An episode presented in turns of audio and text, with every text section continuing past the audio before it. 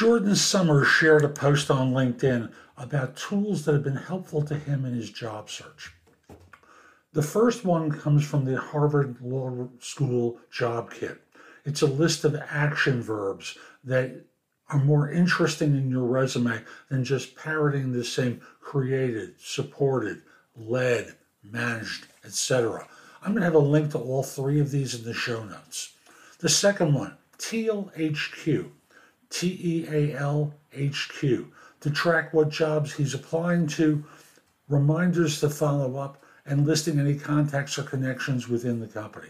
Third, a LinkedIn tutorial. It's the first time uh, he's had public recommendations on his profile and plans to use it as a supplemental document in applications. This article talks through how to create a clickable PDF of these recommendations. Again, links in the show notes. There's a lot more at thebiggamehunter.us.